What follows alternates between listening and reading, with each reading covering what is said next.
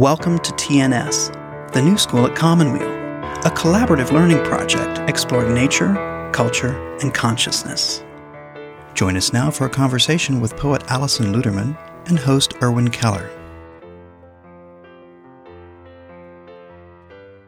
So, welcome to the new school at Commonweal. This is the Sonoma County series. I'm so thrilled that you're all here tonight. It's always a party when the when the poetry lovers show up, um, which is, seems to be what happens when when Larry Robinson puts out the word that there's something important.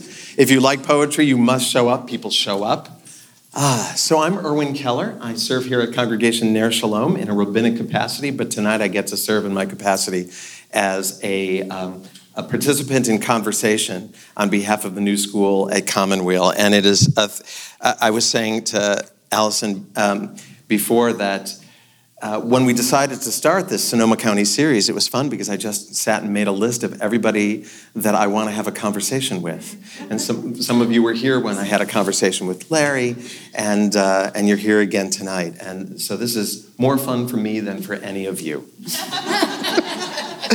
so I want to I want to open by introducing Allison, and I know many of you know her work. If you don't know her personally, you know her work. Uh, Alison is a poet, an essayist, and a playwright. Her books include the poetry collections Desire Zoo, which is this one, The Largest Possible Life, which is this one, and See How We Almost Fly, which is uh, our spokesmodel here is demonstrating, um, and a collection of essays called Feral City. Allison's plays include Saying Kaddish with My Sister, Hot Water, Glitter and Spew, Oasis, and The Recruiter, and a musical called The Chain. Her writings have been published in many journals and anthologies. She's taught writing at the Writing Salon in Berkeley, the Esalen Institute, and the Omega Institute, as well as at high schools, juvenile halls, and poetry festivals. She's a political activist and a homebody. She's a dog person who fell in love with a cat. She lives in a rambling old house in Oakland with her musician husband and the aforementioned cat, dividing her time between writing and looking for her keys. So let's welcome Alison Luterman.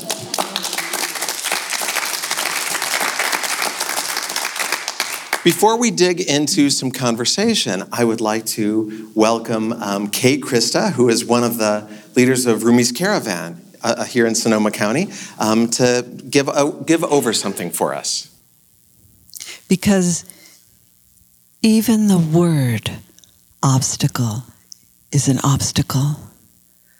Try to love everything that gets in your way the Chinese women in flowered bathing caps, murmuring together in Mandarin and doing leg exercises in your lane, while you execute 36 furious laps, one for every item on your to do list.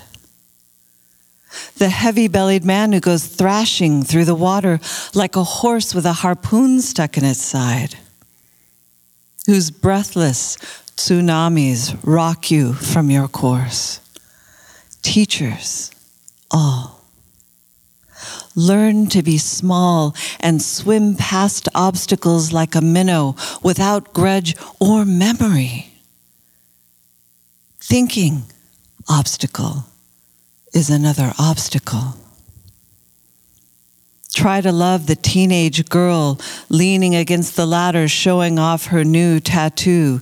Cette vie est la mienne. This life is mine. In thick blue black letters on her ivory instep.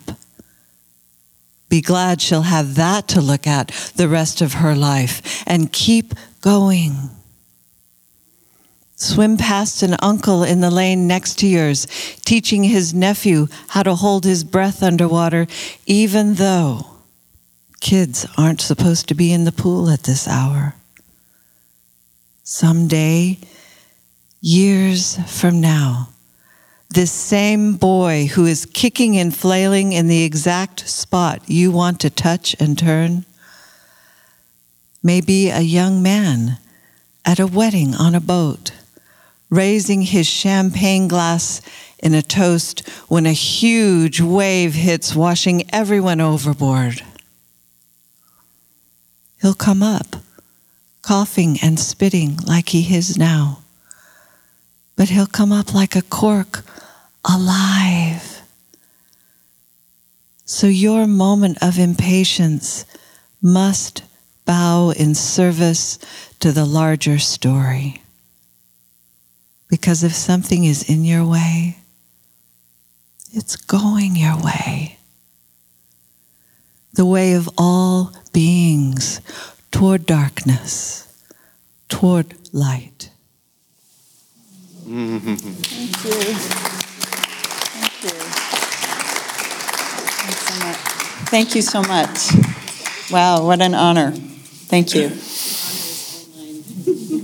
So, how often does that happen? Oh, not very often. that's that's um, it's it's um, strange. It's wonderful. Yeah, not often. The um, I saw I saw Kay give over that poem at Rumi's Caravan last summer, and I was very excited, nudging my uh, elbowing my 16 year old and saying, um, "I know the poet." I'm sure he was extremely impressed. you know what's funny is that uh, he loved it. He loved the poem and he Mm. loved Rumi's Caravan. Um, two, the two 15 year olds, uh, my, my kid and his and his best friend. And we left. You know, I, I kept. I tried not to put them on the spot by looking at them. Right. But on the way home, I casually, at, stopping at you know In-N-Out Burger or whatever was the price of going to Rumi's Caravan, Right. I asked, um, "So, um, what'd you think?" And, and they said, "Oh, let's do it again next year." That's great. From 15 year olds, that's the highest praise Yeah. ever. Yeah. So, what? So, what? You know, what is it about poetry that that speaks to all ages? It's, it is really surprising. You've done a lot of work with with young people. Yeah. Um, I well, when I was a young person a hundred years ago, it was um, you know the language of feelings, and it was a it's a language in which you cry, you exult, you mourn, you rage, you have your feelings all out. It still is. I mean, kids, you know, that's it's the language of feelings, and teenagers have a lot of feelings. in case you hadn't noticed. Uh, Yeah. Not at all. yeah. So Yeah. It's good to see you. It's great to see you. Um, so, um, Allison and I have known each other since maybe 25 years. Something something like that. Something like that. Since the mid 1990s or early 1990s, we used to be part of um, a little Jewish uh, spiritual group, Queer Minyan. Queer Minyan. Mm-hmm. Um, Marcia's daughter was also part of that, the original Yeah. Queer Minyan, Yeah. and it was this s- strange group of like all these Self described queer Jews who hung out and we did Shabbats. That's pagan witches Yeah. and radical fairies, Right. Exactly. Yes. and we would get together once a month for Shabbat. And eat and drink and sing and But we would sing, we would daven yeah, together. We sang, yeah. It was wonderful. and the and the boys would wear skirts. Mm-hmm. And the girls would wear whatever they wanted. I don't know. Yeah. and that was really right after you came to California. yeah, it was. We were, you were telling me over, over dinner that that was a, a pivotal moment for you. Yeah, I mean, I came to California, and it took a couple of years, but the, I was married at the time when I moved to California.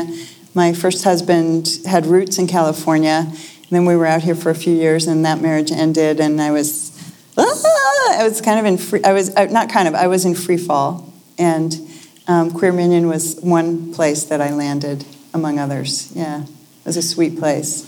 I, it, it's funny, um, preparing for tonight, I reread a lot of your poems. Yeah. Um, and, and they were, and your, you know, your poems are very self-revealing and um, about, you know, they're very biographical. Yeah. And there's a way in which when you're at home reading, reading um, someone's poetry, it's just poetry. Right. Now I'm with you and I'm hearing about the relationship and I feel like a voyeur because Yeah.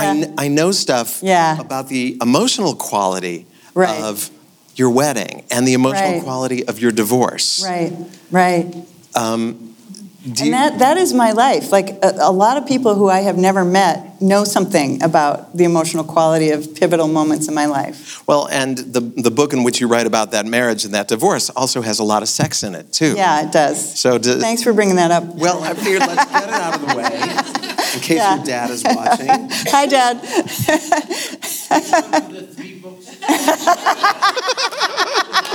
Why the largest? That one, yeah, yeah, it does. It Possible. sex. Yeah, not just sex, but queer sex in it. Let's just say that. Yeah, as well.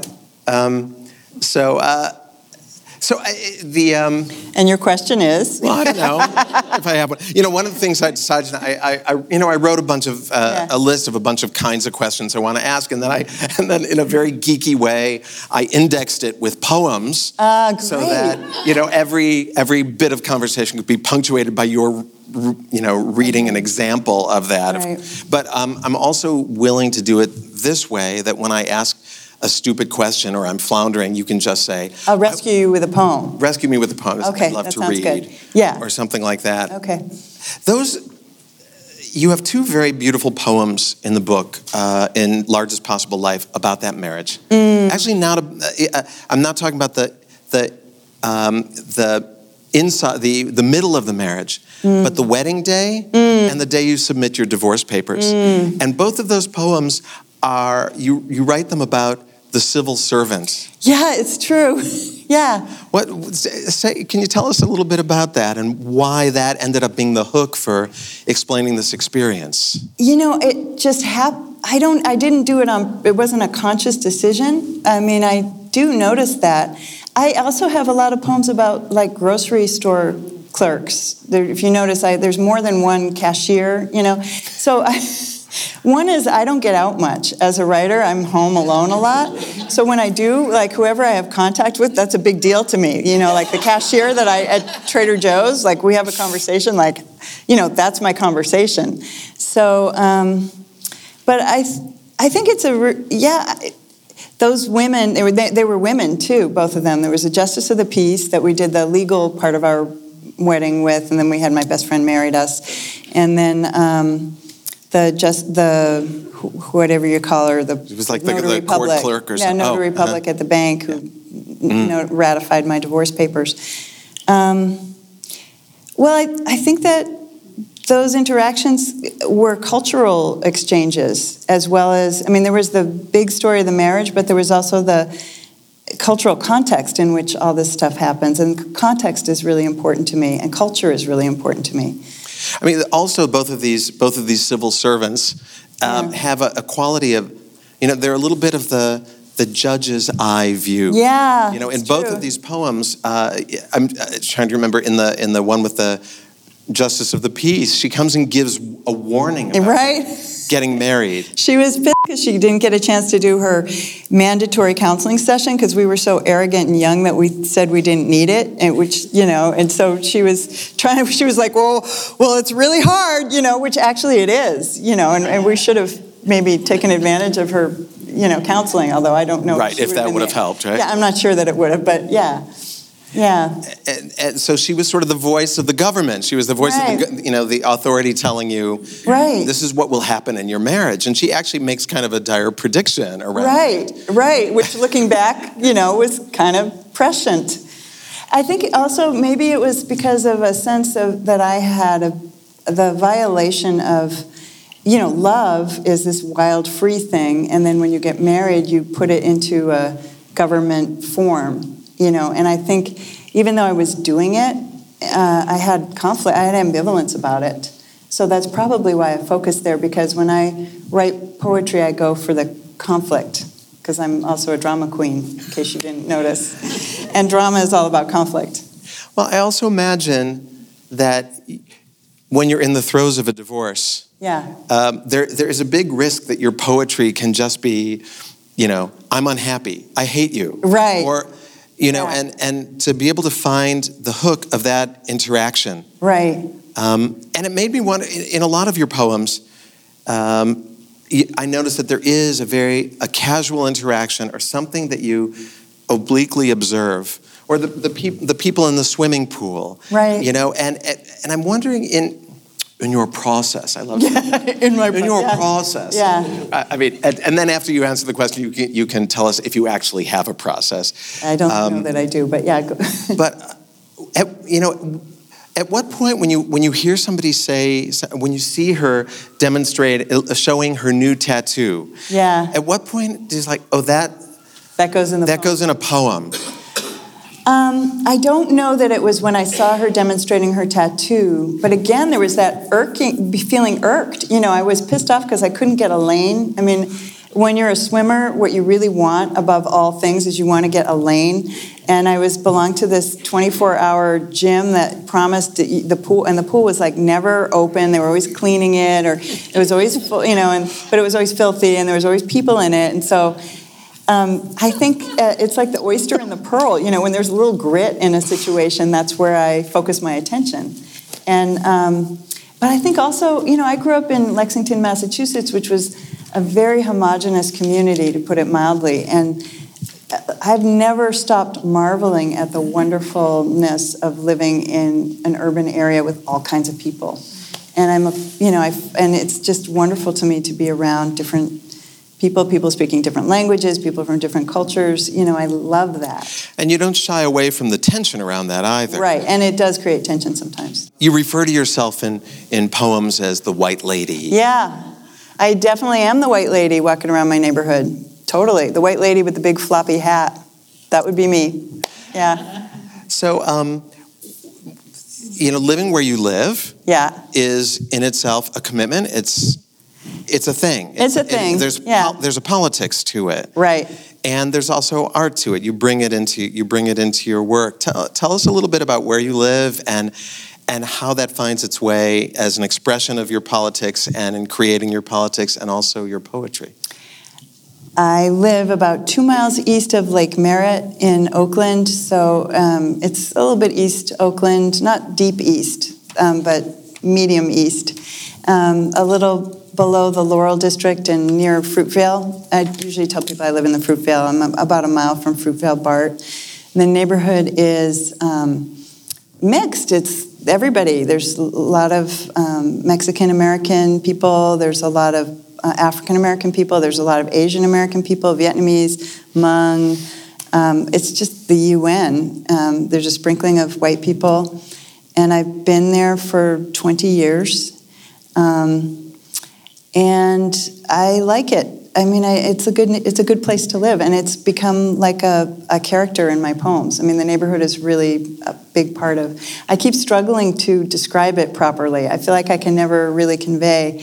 And you know what's funny? I found a Jewish uh, cemetery, a couple like a half a mile from my house, off of High Street. I don't know if you, you know, like up, uh, up uh, Fairfax. I just was walking there one day on Mother's Day. I think my dead mother led me there. I swear.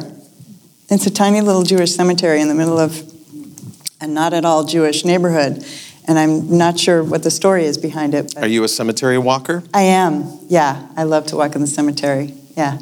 Yeah, it's always good reading. Yes, it is. You read the dates, you see how old everybody was when they died, you wonder about the stories. Yeah, exactly. See Yeah. the family groupings. Yeah. We'll look. I guess we'll look forward to seeing it in Cemetery a poem. poems, yeah. Um, Billy Collins has a poem about everybody suggesting topics for poems. Is this a is this a problem that you live with? Um, sometimes people do have this, you know, well, you should write about, and I'm like, actually, I think you should write that poem, you know, because nobody can, yeah, I, my, it's such so it's such a weird idiosyncratic thing. One of my my one of my closest friends, Ruth Schwartz, is a poet, and we take walks together, and we'll see something, and she's like, well, that's when it, that's for your poem, you know. Usually it's like a dead rat or something, and I'm like, yeah, that's mine, and you know. I'll take that one. Um, but you know, nobody else can. No, you know, it's it's a for me, it's the putting together of things. It's the juxtaposition. It's not one thing. It's usually like three things the coming together, a triangulation of stuff. And uh, in terms of things that you over, That become a you've hook. yeah, Yeah. that become hooks, things For in the the poem. environment that you Yeah. pull in. But then also you do this thing where it becomes about something. Yeah, right? Because the, the poem in the pool is not about the pool, right. or arguably is not about the pool. No, yeah. Do you, do you generally know when you start when you start writing what it's going to end up being about? No, a lot of times I don't. I don't think I know what I think until I write. I, you know, I, I don't. I'm, you know, I mean, I'm sure I do think because I, you know, wander around and there's chatter going on. But in terms of really real thinking, it happens for me with a pen in my hand or a keyboard Mm. under my fingers. I, I think out my, you know, and then the rewriting, the drafting, and the revising it helps me hone it down into now. This is what I think. Has this been lifelong for you? Uh, well, when I was a kid, I was a daydreamer. But yeah, I mean, it's, I don't, it's hard, you know, like we were talking at dinner a little bit about planning, and I'm not a very good planner, you know, and uh, I need to make a list. I can't just, in my mind, make a plan so well. Have you been writing poetry your whole life? Yeah, I started when I was about five or six, six probably. So that's over 50 years now. Yeah. Is um, what is the uh, so I, oh, I don't know quite how to ask this. Yeah, I, I with all the poetry lovers and poets in the room, I'm very Yeah. very aware of asking stupid poetry questions. Um, There, there are no stupid poetry questions. Actually, there are, but I'm sure you're, you're supposed to say that. only stupid poetry questioners. Okay, here's a stupid poetry question. Do not ask me, so why don't poems rhyme? If you don't ask that, I'll be happy. Yeah. They they don't wait. um, rhyme. No, rhyme. Su- Susie Miller here made me start listening to Hamilton last month. it's so good. It's fantastic. It's yeah, it's unbelievable. It's I can't the, the complexity of the rhyme, the Yeah. denseness and complexity I know. of It's amazing. and unexpectedness of so much of the rhyme. It's incredible. You have to listen to it like multiple times to even catch it all. Yeah. And it was exciting. It was actually exciting to me. It was like the rhyme revival. Yeah, no, rhyme is actually it is making a comeback. It has gotten a bad rap, and kids have brought it back, and it's actually it's a thing. But here's the thing about rhyme: it's like playing guitar. It's easy to play guitar badly, and I speak from experience because I play guitar badly. You can learn three chords and muddle through something, but to rhyme really well is actually hard. You know, it's harder than it looks. If you play three chords, you can play guitar in synagogue. Okay, good. I got a job then.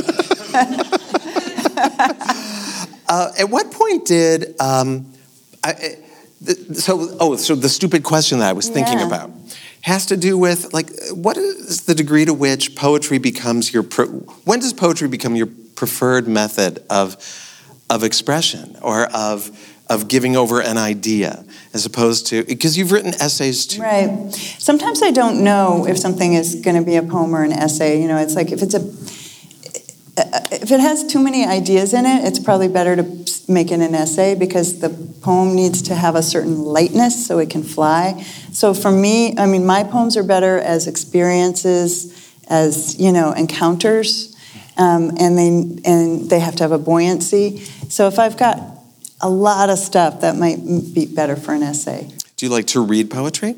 Yeah, well, good. You know, I'm picky and critical. Yeah, I do.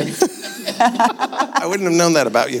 Um, the uh, you you are the you know the Jewish white lady with the big floppy hat. Right, Um, and we met in a Jewish context. Right. Um, what is the the role that being Jewish plays in your life now, and also in your in your work, in your hmm. writing? I think Because you did this, you did the thing that everybody does to me now. Yeah. Dinner. You did the "I'm such a bad Jew." right, and I refused Thing. to order anything with pork, even though we were Because at I a Vietnamese restaurant. there. Right. If I- well, and if you hadn't been a rabbi, like if, if we'd been sitting together ten years ago when you were What- not- when I you was a drag queen. I would have gotten the the pork. That's right, because because the, the drag queen outlook on pork is very different. Right. than the rabbinical outlook. It's not forbidden to drag queens. Right. But um, But you got prawns, and aren't they just as bad? I was noticing that. yeah, it's, they're smaller, so Yeah, right. um, the infraction is, is it's a fractional infraction. Um, But now, Yeah. now we've given you a little thinking time. Yeah. So, so um, being Jewish, my brain, I have a Jewish brain, obviously. It's convoluted and it, it goes like this. You know, my brain is, is so Jewish that I can't get away from that. You know, the way I think, the way I talk, the way I articulate, it's, it's in me. Um, and I think I have a Jewish soul, whatever that means, you know, and the kind of the humanitarian, human, the fact that the human aspect is so strong for me is, I think, a Jewish thing. what do you mean by that, the human aspect? I mean, I'm not Mary Oliver, God bless her, and I think she's wonderful, but you know, I, I'm, there's people in all my poems. I, I think that you, you'd be hard pressed to find a poem of mine that doesn't have people in it. So it's kind of an urban, people-y perspective. So I'm not writing about the trees, even though I love trees. You would need the, fl- the flock of geese to collide with the, collide Yes, there with would the have to be drama, and then yes. So yeah, I mean, she's she'll you know write about the roses, and there's just the roses. There's no people, and I I think she's wonderful, and that will never be me. You know, there will always be people. It's a shtetl. My poems, each of my poems is like a little shtetl. So that's what I mean. You know, I think that is part of me, um, and the music of the minor music, the kind of melancholy t- with joy mixed, that is so much part of our culture and our consciousness. I think that's in just in me. I See, I know what that means musically, but tell me what that means poetically a little bit more. Okay, well, poetically, it means the beautiful with the painful um, in the same line, in the same image, right? The broken with the radiant together. You know, it's just like Leonard Cohen, our country person, you know, there's a crack in everything. That's how the light gets in. To me, that's very Jewish. Mm. You know, and that's and it's poetry, obviously. Mm-hmm. So that's I think how we as culturally see things. We don't think, you know, that God is wonderful and is going to fix all our problems. We think it's terrible and wonderful at the same time. Mm-hmm. Don't we? I thought God is a cloud. Allison has a, a poem. Right. What is it Right. called? I don't remember It what was, it's called. uh, it was about when the rabbi came to visit. Um, well, it was what my second husband and I were getting. It was pre, you know, we did get premarital counseling from a rabbi because I really wanted to do it right that time, right? So, so Rabbi David, who's the least dogmatic person in the world, came over to ask us, you know, what do you want in your ceremony and blah blah blah. And my husband is not Jewish, and so he got very nervous because he was afraid that you know, he that Rabbi David was going to give him the a test and he would fail. Like, you know, that he, he isn't Jewish enough because he's not Jewish at all, and that he doesn't even believe in God, and that that would be a problem. And I was like, I don't think Rabbi David believes in God. It's fine. Um, so don't worry. And then he was like, he couldn't. You know, that was that's a hard thing for a non-Jew to wrap their brain around that a rabbi might not believe in God because I think ministers mostly do. So I don't know, but I think they do. So so Rabbi David came over. You, Yeah. you put out the pork hors d'oeuvres. we did not have pork. I think he's a vegetarian. We had a lovely spread with hummus and all that. And, um, and he said, So, you know, what do you think about God? He was just making conversation. He was, I think it was, What about God? Maybe not making conversation, but, you yeah, know. there was probably a little bit of agenda to it. There was, yeah, it. he wanted to know how much God stuff to put in the ceremony, but he wasn't doing a quiz for, you know, the, a pass fail. And, you know, I was like, well, I don't know, you know, sometimes I think this and sometimes I think that. And um, it changes from year to year. And Rabbi David said something like, that's very stable of you, because with me it changes from, you know, hour to hour. Uh, I've had that poem pinned up in my in my office upstairs for years. Really? yeah, Oh, I didn't know that, Irwin. Yeah, yep, it's true. Um, That's nice. the uh, right, because I think I I don't I I think you shared that with me at some point, and I have a, a different version than the version you you ultimately published. You know, I, I'm always revising. And even after things have appeared in the sun, I revise them some more, and I just never stop. And then you can say to people, "Oh, you know me from the Sun version." Of Right, right, right. You are listening to a conversation with poet Allison Luterman and Irwin Keller. Yeah. I'm I'm seeing looks of recognition. Can you hear? Oh, you want to hear Oh, one of the wanna hear a poems? Yeah, let's hear some that poems. one. You want to hear that one? Yes. Okay, I can. it? Yes, of course I do. All right, you're so organized. Uh, or maybe I don't. Oh, you wanna hear some poems? Okay, well let's let's cut this conversation crap. Yeah. Um, I, I just noticed that I still have the receipt. Oh, how lovely. I bought this at Mama Bear's in 19, oh, that's great. in, Mama in Bear's. 2001. Oh my God, Does Irwin. still- That's when still it came out. I don't think it's still there.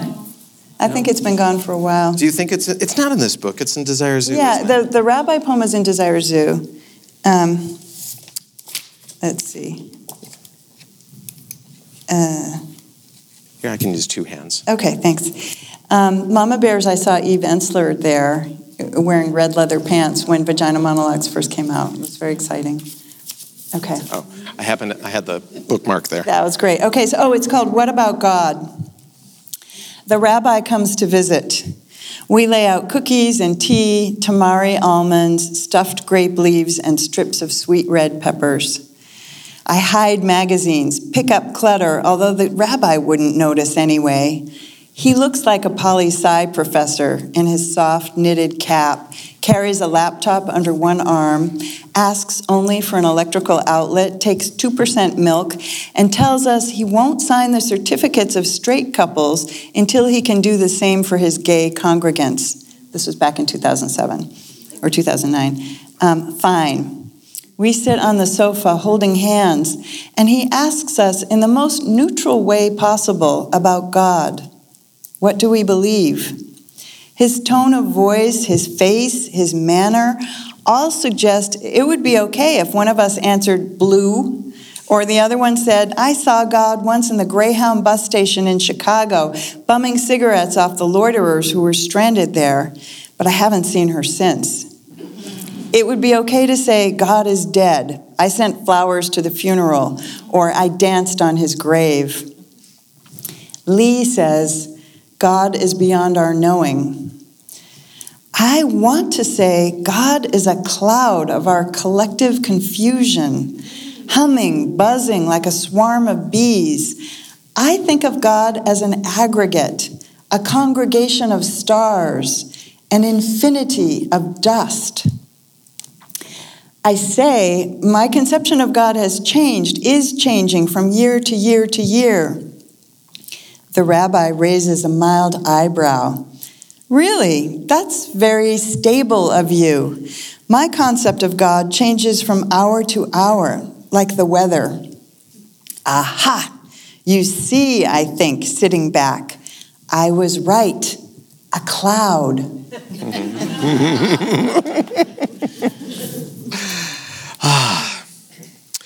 So now, uh, now I'm now I'm having the problem of looking at topics in order to aim for the poems I really want to hear you read. Which poems do you want to hear? You know what? Let's just go to a poem that I really would love to hear you read. Um, I want to hear you read um, "Watching the Giraffes." Oh yeah. Is that okay with yeah, you? Yeah, that's fine. So that I was sitting with my little goddaughter um, at the zoo, the Oakland Zoo. I think she was about six at the time. Watching the giraffes. The baby giraffe stands in the shadow of the tall mother body. Both of their astonishing necks marked with a perfect mosaic pattern, like kitchen linoleum. The mama bends to lick the soft nubbins above his ears. How close the gods come to us sometimes. How quietly. Then an even taller one, the father, who has been gazing off into the distance, his small head atop that neck like a long, lonesome train whistle, high above everything, lets loose a Niagara of yellow pea, and another giraffe ducks a swan like neck down, down to catch a deep, hot mouthful of urine, then undulates back up, swan like, elegant, gulping and swallowing. So that too is part of it.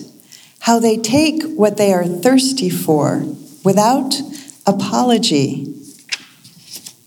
As I am drinking in the gentle weight of the child's small, trusting body leaning against my arm on the bench at the zoo, both of us watching the animals without saying anything. And you know, every time I would see my goddaughter after that, and we'd talk about the zoo, and she was like, "Do you remember when the, when the giraffe drank the other giraffe's pee?" I was like, "Yes."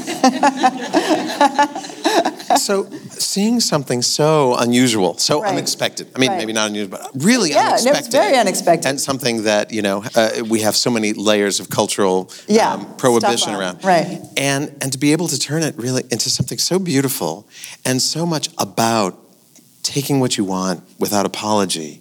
Right. How, how did you? Uh, I mean, how did you find sort of where to go with that?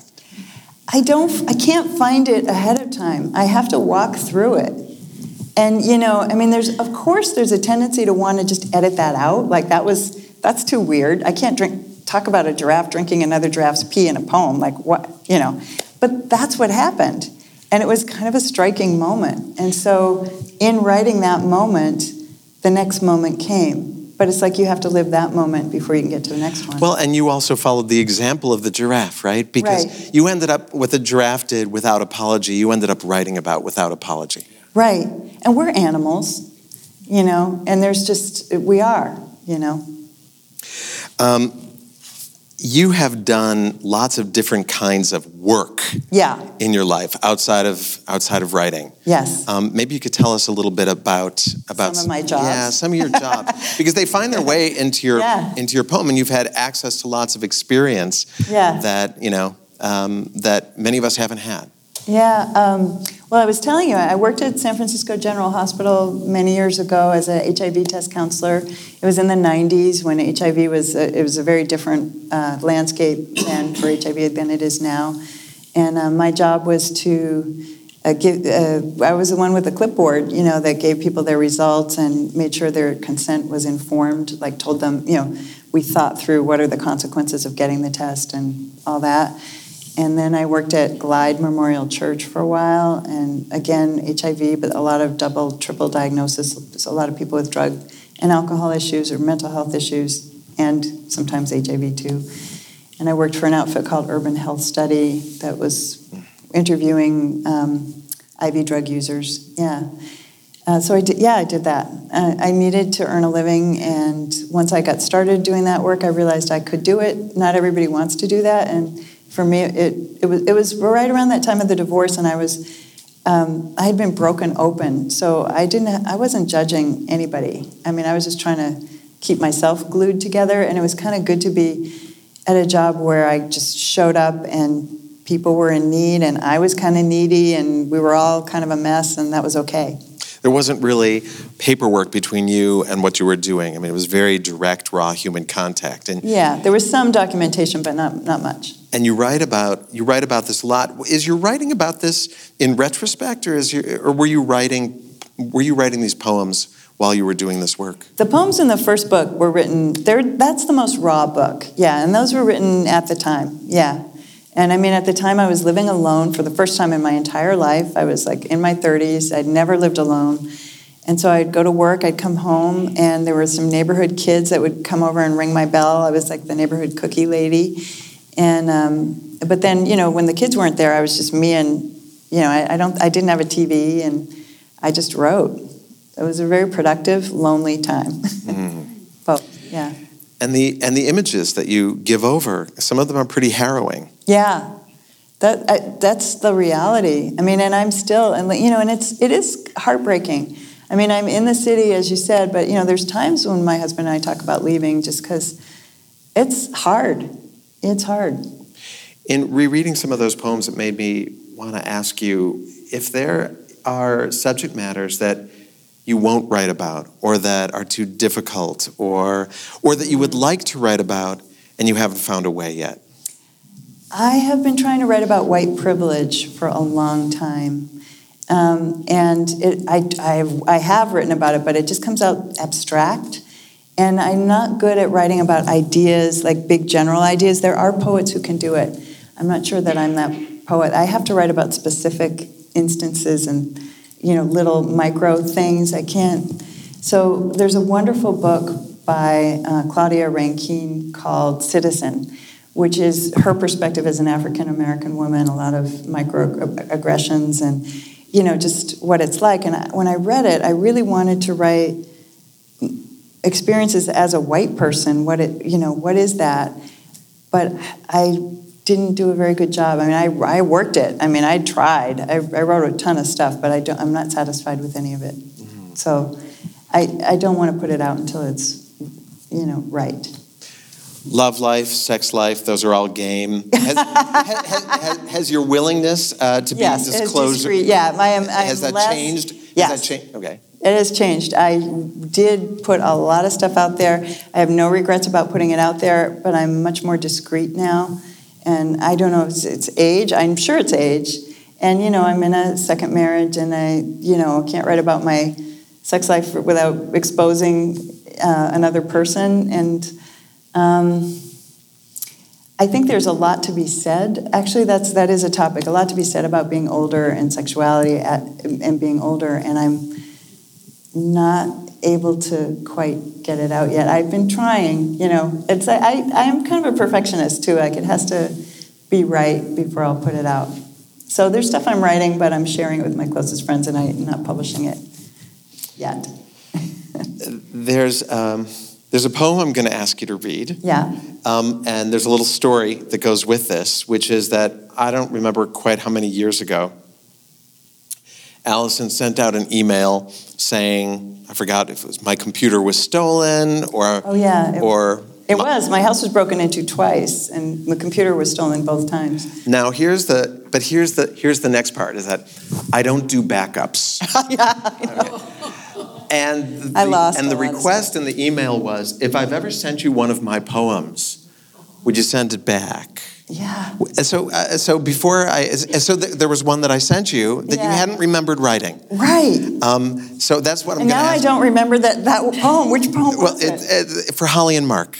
Oh, their wedding poem. And it's so beautiful, and I've used it at weddings. Oh my God. Yeah, yeah. But um, but first, what's up with that? What's up with the, the no backups? I'm yeah. very technically. Um, I, technology is, and me are not good friends.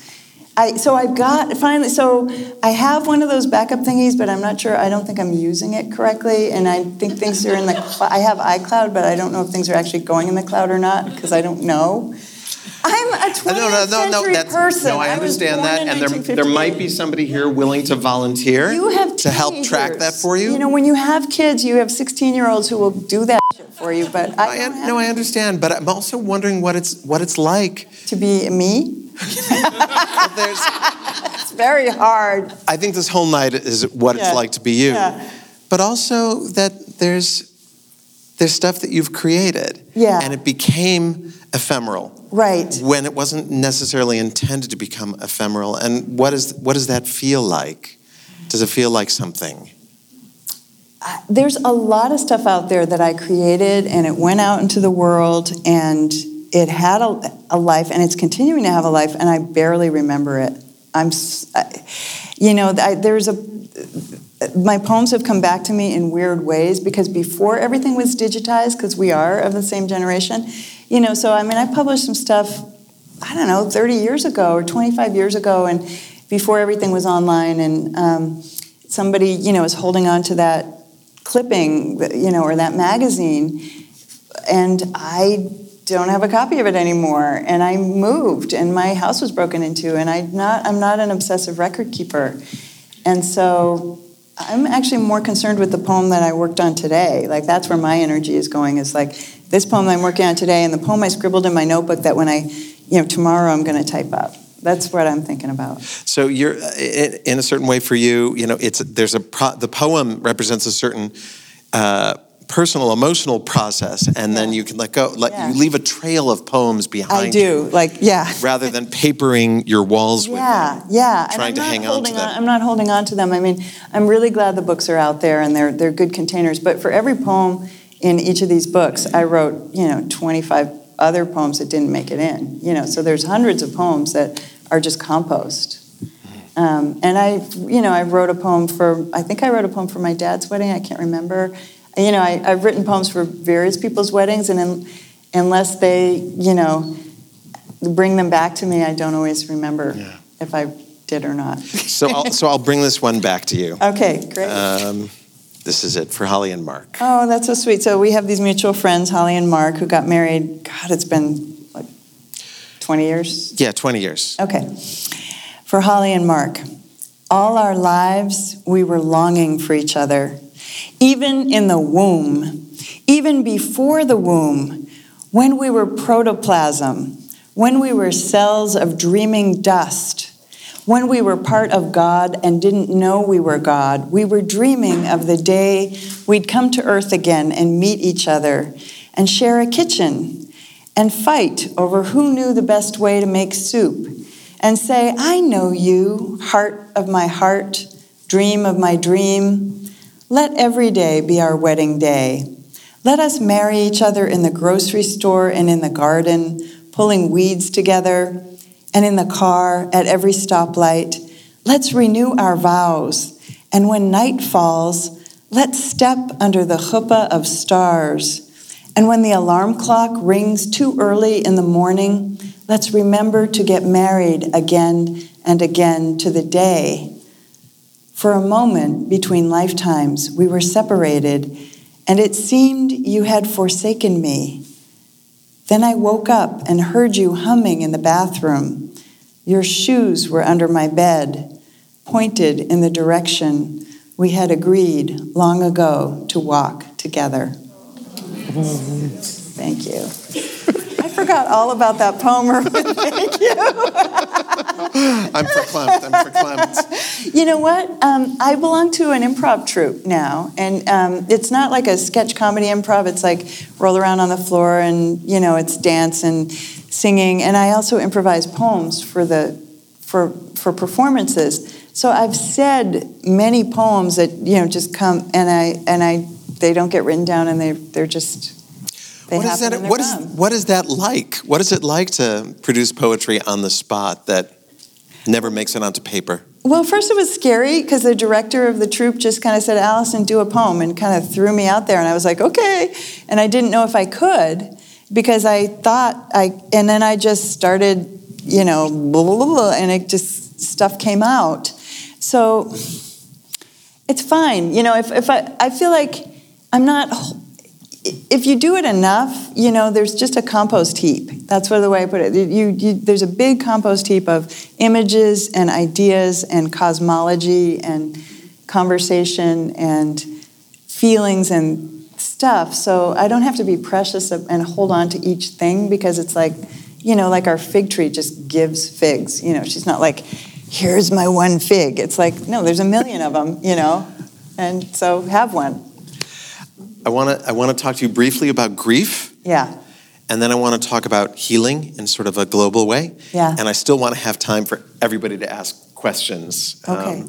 and maybe to request a poem or two into the, the, the Luterman jukebox. Um, um, you lost your mother 11 years ago? More. No, more, 16 years ago, 15 16 years ago. 16 years ago, and um, and I was reading one of your poems, remembering her, and um, uh, I lost my mother a few years ago, and and the way in which um, I, I was struck in the poem by the way in which objects become the portal um, into uh, in, into not just the memory, but sort of um, objects have the ability to um, uh, reconstitute the Yeah. person who's missing. Yeah. And uh, so, uh, uh, so I wanted to ask you, you know, how how your mother's death affected your writing, Yeah. and uh, and also ask you to to read the poem Amber. Yeah, I would be happy to read Amber. Um, I don't know exactly how her, I mean, I wrote about her death and I wrote about her. I'm still writing about her. Uh, and um, I'm thinking a lot about her in this particular political moment in which we find ourselves because my mother was an activist.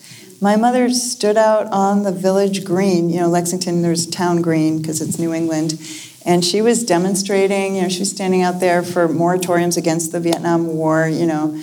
She was, um, she would have been on the Women's March. She absolutely would have been on the Women's March if she were alive. Um, she had very strong senses of right and wrong and very strong convictions. Um, so I, I love that part of her. In fact, my mother took me to demonstrate at Nixon's inaugural in 1972. I was 14 and she didn't drive. We took a bus to Washington D.C. from Massachusetts all night. We drove we rode on this bus with all these other protesters. We marched with wearing black shrouds, and I had a sign that said Hanoi. She had a sign that said Saigon, hung around our necks. White makeup, like we were dead. And she let me eat a chocolate donut, which was unheard of. Because my mother was a health food nut before there were health food nuts. And so I, had, I got to eat a chocolate donut for breakfast, which is a, a major takeaway from that trip. But you know, I, I thought It's like, it's like the gateway drug to pork. I know. but you know, um, I think she's just uh, she's part of me. So I don't know how you do this grief thing. I don't think that there's any kind of stage. I, you know, just there. Yeah, that stage thing is a little bit overrated. Right. Um, you know, in um, in um, in Jewish tradition, you know, you have a seven-day period, and you have Right. a thirty-day period, and you have a year-long period during which you actually there's a word for you. You're an avel. There's this Right. word that describes you, and and and you have this status, and people are aware of it, and they and they give you wider berth, Right. and they they're understanding when you when you lose your shit for no no apparent reason. Um, and then there are the an, you know there's the annual annual cycle that keeps that keeps coming up. But in this culture that we live in, there's you know I, I have a, f- a friend. Um, the last um, the last um, New School talk that we did here was with Chaz Knoll um, about the Radical Faeries, and his husband died unexpectedly last week, and um, and I was talking to him, and he was, and sort of the friends who were visiting had left, and he said, "So I guess um, now we move on," and. Um, which he doesn't believe, like he Right, understands. right, He was right. saying that ironically, but he was reflecting, you know, the the culture that we have of, you know, grief is uh, uh, grief is not polite, Right. and you know, I don't know how not to see certain objects and be swept away Right. by grief for my mother. Yeah. And I don't want to not be swept away Right. by that grief. That grief is what I have left. Right. Um, it, it takes, it fills the absence. Yeah. Um, It's what makes, I mean, that's, I was going to say it's what makes us human, except I think that animals grieve as well. I mean, elephants grieve. Mm-hmm. So it's, if you use the word human in a bigger way to include animals, it's what makes us, you know, connected and, yeah, have soul. Yeah. So I, I so this poem um, Amber really um, really struck me. You listeners at home can have this by just going to Amazon. Okay. Or your closest independent bookstore. Yeah. Um, amber. Oh, yeah, my mother always used, wore, wore a lot of amber. She really, that, she loved it. Um, and I inherited her amber earrings. Um, amber. Two long teardrops of it graze my shoulder coolly. As my mother's tucking in touch was cool, nights she and my father went out in the glamour of their long ago youth. How I held my breath then, not wanting her to go. She went anyway, gone for good, 11 years now. These earrings I've inherited glow mellow against skin, reflecting, refracting. Light of late August caught in their elegant oblongs, dark honey of the inmost hive. And now they swing awkward out of place against my wrinkling neck, this wind that's always at my back. Amber was her song, her go to color, wine at sunset, peaches poached in fire. How we live to rue. How love, refracted, deflected, bounces back, catches me off guard. How we missed each other, she and I, even when she was alive. So that now, all these years later, I feel her as a coolness brushing my collarbone, a tug at the lobe. You guys are so nice you're, with your humming. That's really nice. I like that. Yeah. Hmm. It's great. We feel very free in this county. That's good. That's good. And we have, and there's a, a real poetry scene. And, Yeah. You know, we Yeah, have no, I got that. Yeah. You know? You got real poets. real poets, and we're not, and I think we're not a community of, of beginner listeners. Yeah. That's good. Yeah. I want to say, too, it was not the easiest relationship, you know, and my mother was sick for many years before she died, so there was a lot of pre grieving, grieving as well. So tell us how poetry can heal. Um, I think writing can heal if you do it my way. no, here's what doesn't heal.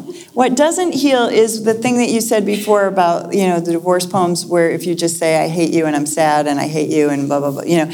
I mean, if you need to do that, do that. But I don't think that's really that healing. I think what heals is to actually go back in the moment and have the sensual, felt bodily experience and go through it in that way and be um, paying attention to what's there, not what you think is there, not your preconceived idea of what it is, but what actually is, kind of moment by moment, and discovering. Like, like the giraffe peeing poem. Like, don't, you know, edit and and filter out the awkward, weird, that doesn't belong here stuff. But if you and don't preconceive it, but if you actually go into the moment, the real moment, and let it be all that it is including the stuff that doesn't seem like it even belongs there, and, and dig into that. I think that can be healing. Yeah. Um, do people have questions for Allison? Yeah. I'm really wondering how you structure your day as a writer. Looking for your. Structure, me, day, huh?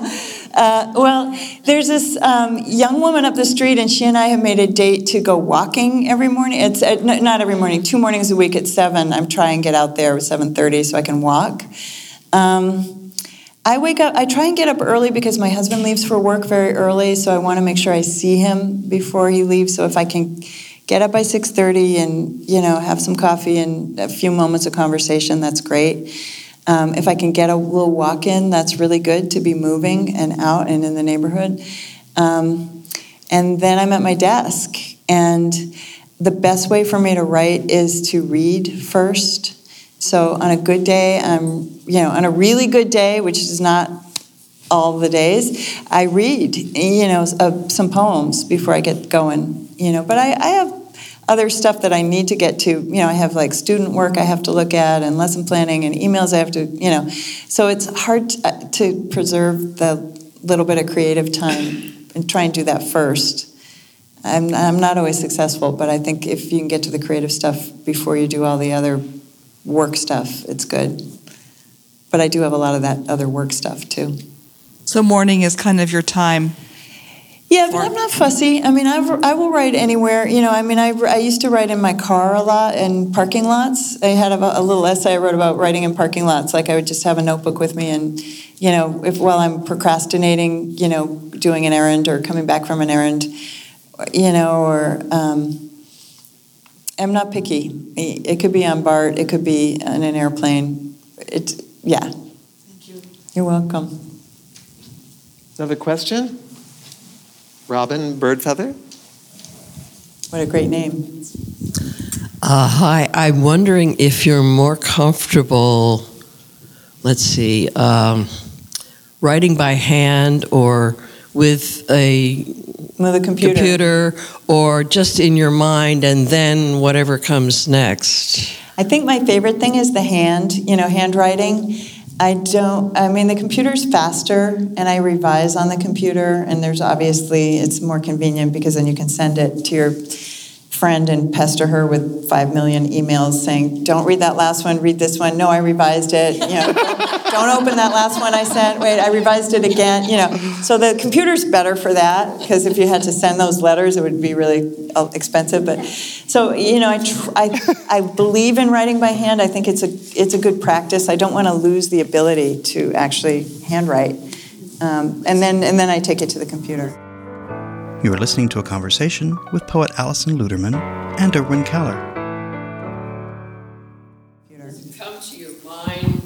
Before you're holding something or Yeah, I get an idea for something. It's, you know, I start writing in my head, but then by the time I actually find my notebook and find my pen, because it is difficult for me to find things, um, then, you know, I've, sometimes I still have it and sometimes it's changed. Again. I, I'm curious, uh, what is the other work stuff? Oh, um, well, I teach. I teach at um, Writing Salon, and so I email my students. I'm mentoring some people, I coach some people. I'm um, producing a little segment of the musical that I wrote, and so there's a lot of communication that has to happen with that. I, um, I You want to tell us for a minute about the musical? Oh yeah, I, wrote, I co-wrote a musical. It was it's about um, kidney transplantation. it's about it's called The Chain, and uh, It was about time someone. yeah, it was crying to be written. Okay, so five years ago, um, uh, the New York Times, had, uh, Sunday Times, there was an article about the largest kidney chain ever. It was like 60 people, it was crisscrossing the country, and it was, you know, like say you needed a kidney and your beloved wanted to give you a kidney, was willing to give you a kidney, but you're not medically compatible. So your beloved gives her or his kidney to somebody else and their friend or partner or somebody gives to somebody else, and ultimately you end up with a compatible kidney. But uh, so it's like blood banking, except it all has to happen at the same time.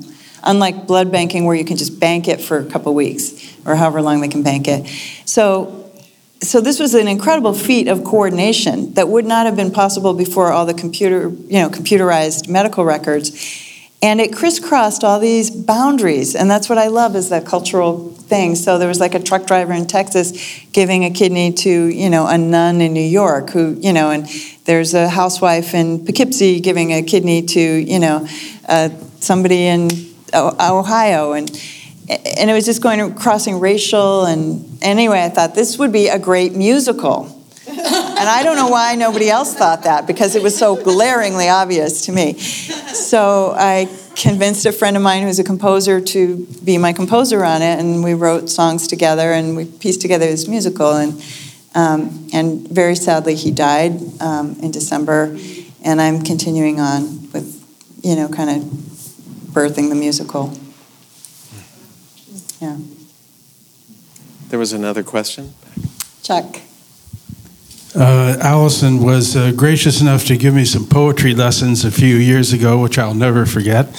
And uh, I remember at one of them, I asked you what what it was that made you a distinctive poet or something like that to yourself, and you said, "Well, the thing that I seem to be able to do is to ride a metaphor." I can take the I can take a metaphor and ride it to the end. So I- I'm just curious if I you did, have I any. said that. you did. Was it so I'm true? just curious if you have anything else to say about that. Oh my God. This is the thing about getting older. You say all kinds of stuff and you don't remember any of it. Has anybody else had that experience? like, God knows the things I've said. And then other people remember them, what you said.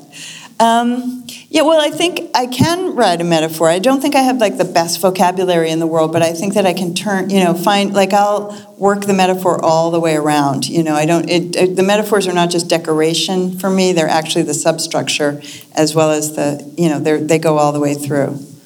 Yeah, Uh, that's the best. But I don't think I'm the only person that can do that. I mean, a lot of poets do that. Do you, do you see that having a relation jazz improvisation, for example? The question is Yes, jazz improvisation. The question's about is that like jazz improv? Yeah, because a jazz musician will take a theme and then riff on it and you know do it, you know, stretch it out and do it this way and do it that way and come back to it. Yeah, exactly. I love that. I love jazz. Yeah. Okay, Rebecca? Rebecca Del Rio?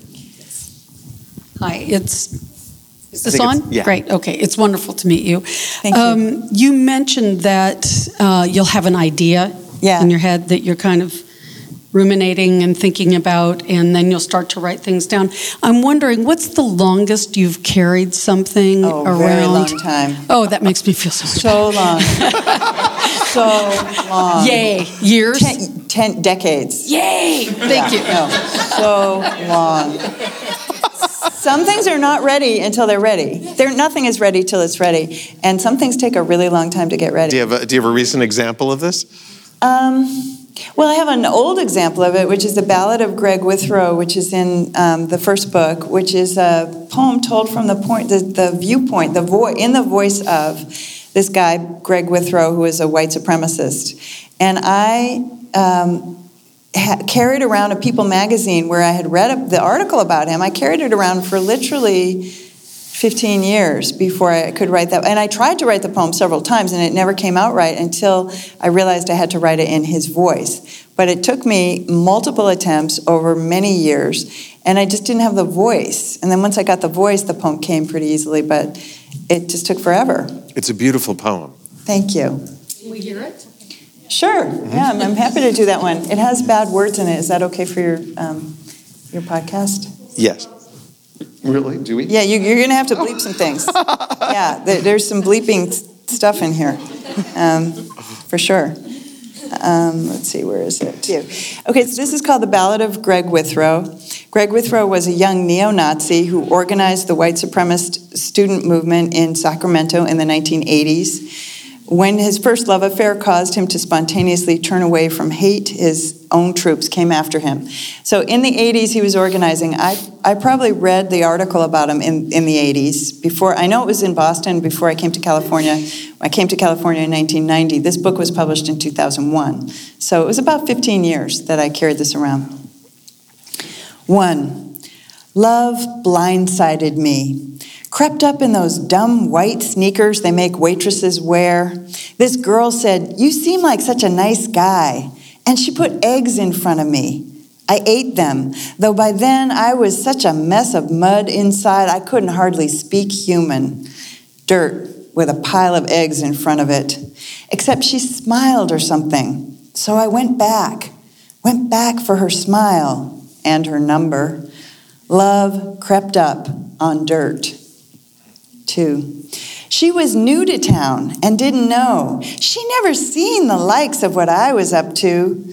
My job, big man on the hate rodeo. Ride into town, get the white kids fired up, telling them how the niggers and spicks and Jews had all the money, all the jobs, why they weren't getting any. Under my direction, a few black heads might get smashed like pumpkins the day after Halloween, or the body of some gook show up in the tall weeds outside of town with no one but his family to count him missing, and them not even able to tell the cops in proper English. I wanted to be like Hitler, or better yet, Genghis Khan. Three, she didn't have family neither, and my old man used to like to kick me downstairs from when I could walk, until one night he kicked me out entirely.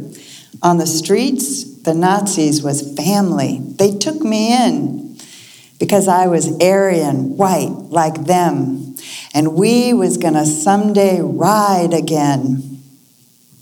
Four, what happened before doesn't matter. What happened after, I take as payment on debts past due. But I'll tell you something love opens you up worse than a knife. I've been stomped with steel toed boots, punched in the stomach, had my head swung into a wall, into a toilet.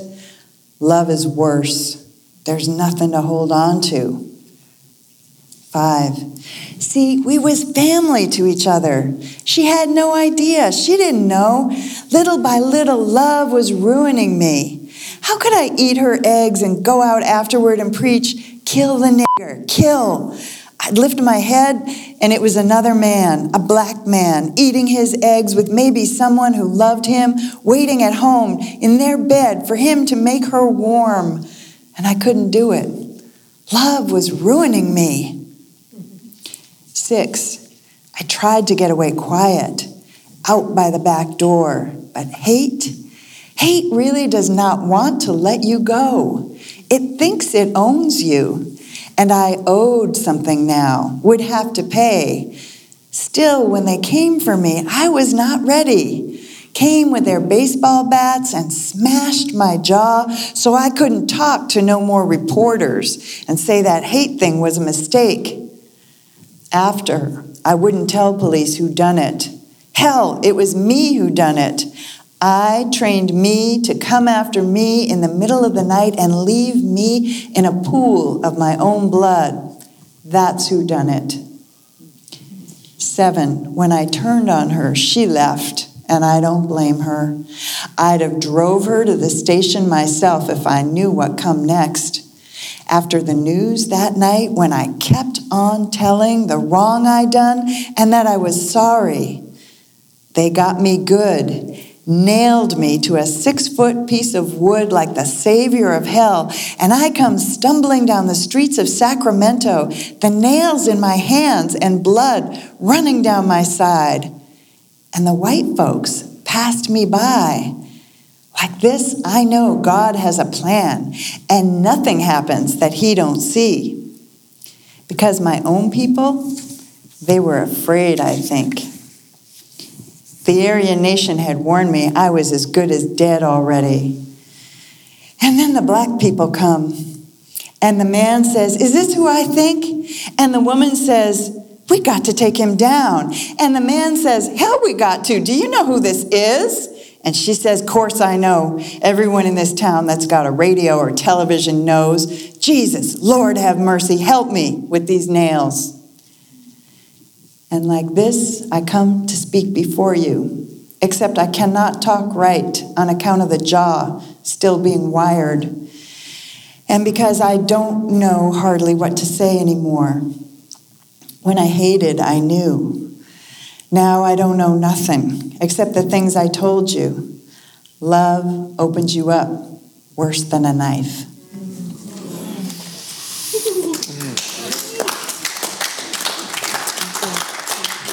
How do you, how do you write that?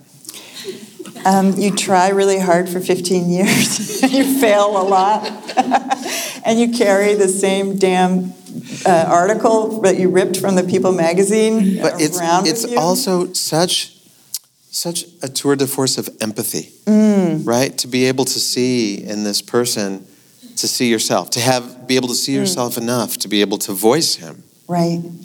Well, you know what got me about the story, the, the article, there, that he was crucified, and um, you know, and then the black couple took him down from the cross, and that image was just so potent. And um, there's a kind of thought that's like Jesus or God or anybody is not out there; it's in here. You know, so we are all called to become Buddha. You know, we're all, you know, and we're all called to be, you know, we have to go through everything we have to go through to get there. Yeah. But thank you. Thank you. I know that was a compliment. Thank you. Let me take the compliment. but Take the compliment, yeah. yeah. Well, I think No. it's, it, you know, I wish that poem were less relevant than it is still relevant Yeah. now. You know, Yeah. I wish that it weren't. And in terms of the, the healing the healing qualities of poetry, for those of us, I mean, some people in the room write, but for those of us who don't write poetry, to be able to learn from that sort of um, you know that, that deep empathy um, and to sort of put that into practice as a healing mechanism in the world that we're living in right now. Because we are at a point where we you know each half of the country vilifies the other. I know. and and what do you do with that? Um, I know. If we, we have to start talking to each other, and I say that, but it's not. I don't know that I am It- able to do it yet. you know i say that all the time and then i think to myself but i don't want to Right.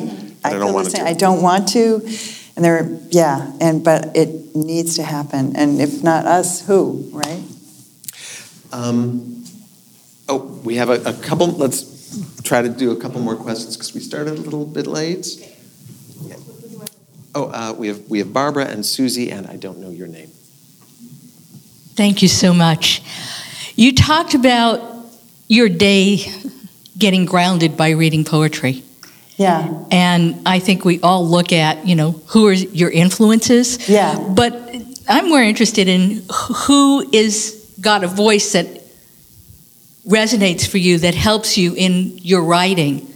And in, in so many ways, I kept thinking, my first trip to Mama Bear's, I got to meet Judy Grahn Yeah. and her common women Yeah, those are poems, incredible poems. which in so many ways I love those poems. resonate Yeah. with the, the kind of qualities of empathy and, and passion that you're talking about. So Yeah. I'm interested in who else to add to the list. Um, with so many people, and I know that uh, whoever I say, I'm going to be leaving out so many because I just off the top of my head.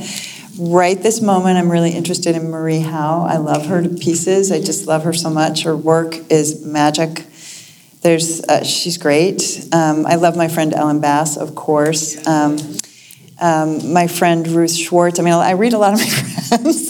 Um, Tess Gallagher has been a really important voice for me over the years. She does this weird cause effect thing with. She's she's a mystic. You know, like Marie, they're both kind of. They have a little bit of a foot in the mystic world. They're not Jewish, but and so it's a different kind of mysticism. But. Um, it changes. I mean, I'm always looking for new people. I, I really like this guy, Gregory Pardlo, who won the Pulitzer Prize a couple years ago. And um, I try to stretch myself to read people that are a little bit, out, you know, because I could read women of my general, you know, outlook and age, and, and it's very comfortable, and I resonate with that so much, the, their content so much. But it's good for me to stretch and read other people. I mean, I think Hamilton is brilliant. Um, so, you know, I also include songs and um, all that stuff. My, my reading really is wide. Tony Hoagland is a, you know, incredible. So, so good, yeah. Um, my question is Do you find that these times that we're in are fruitful for your writing or stop you dead in your tracks? Both. Um, right after the election, I was a mess. I was in shock. I was, I don't even know what I was. I was, it was like, grie- you know, heavy grief. It was like shock. I felt like I'd just been run over by a truck. And I don't think I wrote anything very meaningful for a month. I don't remember. I really, it's a blur. Um, I wrote stuff on Facebook, and then I got like super, like, we have to fix this now. We have to fix this yesterday, you know. And and my oldest daughter stuff kicked in. It was like, how could I have let this happen on my watch? I mean, it was ridiculous. The stuff that, and um, uh, so, but then now, right now, I'm finding I'm writing political poems. And I wrote one that went, um, it was on Rattle a couple weeks ago, the Rattle website. If you go to Rattle and Google my name and Rattle, you'll find it. It's called What We Did in the Resistance, Part One. And it's been making the rounds. So, so that, and I'm, you know, another one came today just as I was in, you know, this afternoon. So I think that now that it's, I've had a chance to sort of integrate the catastrophe a little bit as much as I can, the poems are starting to come. But the first couple of weeks, I, you know, I, I wrote screeds on Facebook and that's about it. I don't write all the time. I mean, I, you know, I go in and out. You had a question. Yeah, as you were talking about your neighborhood, and then this last poem about the about the newspaper article you carried around, or the magazine article. Um, when I was around the East Bay last year, a lot reading East Bay Express, and the article came out about your neighborhood, I believe, or close to your neighborhood, on um, the next door postings. Mm-hmm. You familiar with that? Yeah, And- and I, then- I'm a and the- of Next Door Harrington or whatever. Yeah. Yeah, and the the amazing things that were happening with the neighbors talking about each other, the different races being, Yeah. you know, all this stuff. I just wondered if that entered your life and it entered your poetry and your whole neighborhood walk and, and just the whole thing of living there. Like you say, you love being there, you've been there a long time, but you wonder if you'll be moving too. Yeah, I mean, I love it, and it's sometimes it's hard. It's like a lot of things. You know, there's really great things about it, and there's not so great things. I love it that I'm in the mix with a lot of people from very different backgrounds than myself, and I say hi to them. You know, I, it's very simple. You know, just walking around and saying hi to whoever crosses my path. That's my, you know, that's what I do, and. Um, somehow in this political climate that seems like a good thing to do um, And, it- and, a, and a political act.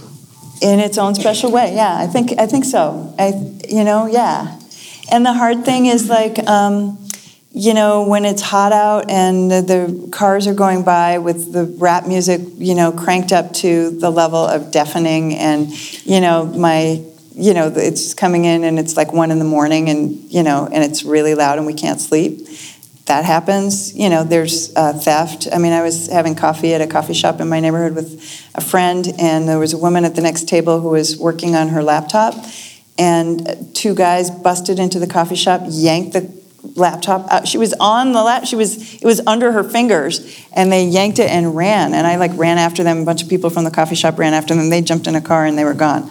So like that happens, you know. Whereas when I like when we went out to dinner, like I went to the bathroom. I did. I left my bag on the, you know, on the chair. And she's got great stuff in her purse.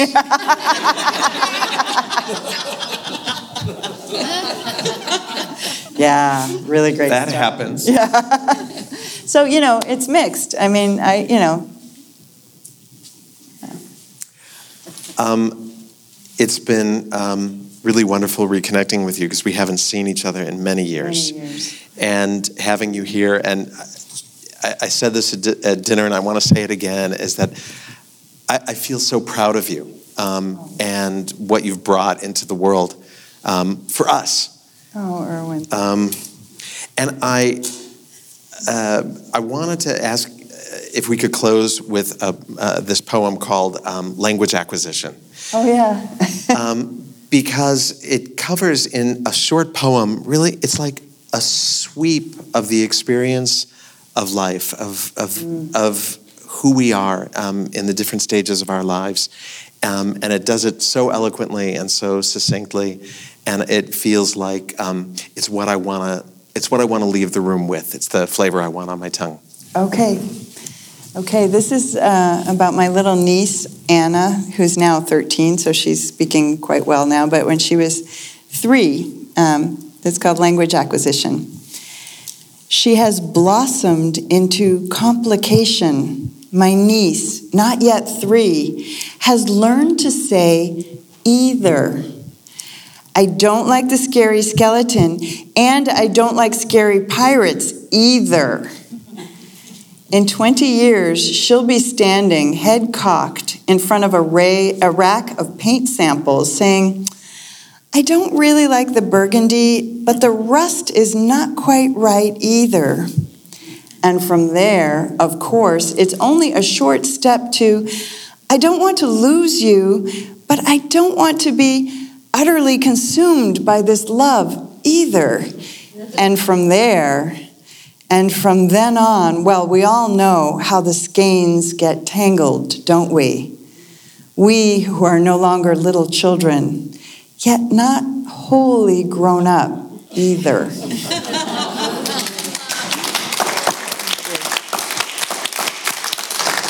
I'd like to thank Allison Luterman for spending this time with us. This is the New Thank School you. at Commonweal Sonoma series. Thank you, Allison. Thank you, Irwin.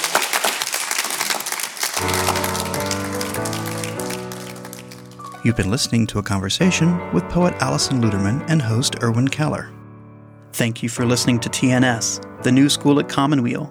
The New School at Commonweal is directed by Michael Lerner. Our program coordinator is Kara Epstein. Our audio producer is Ken Adams. And our theme music is by Suzanne Ciani.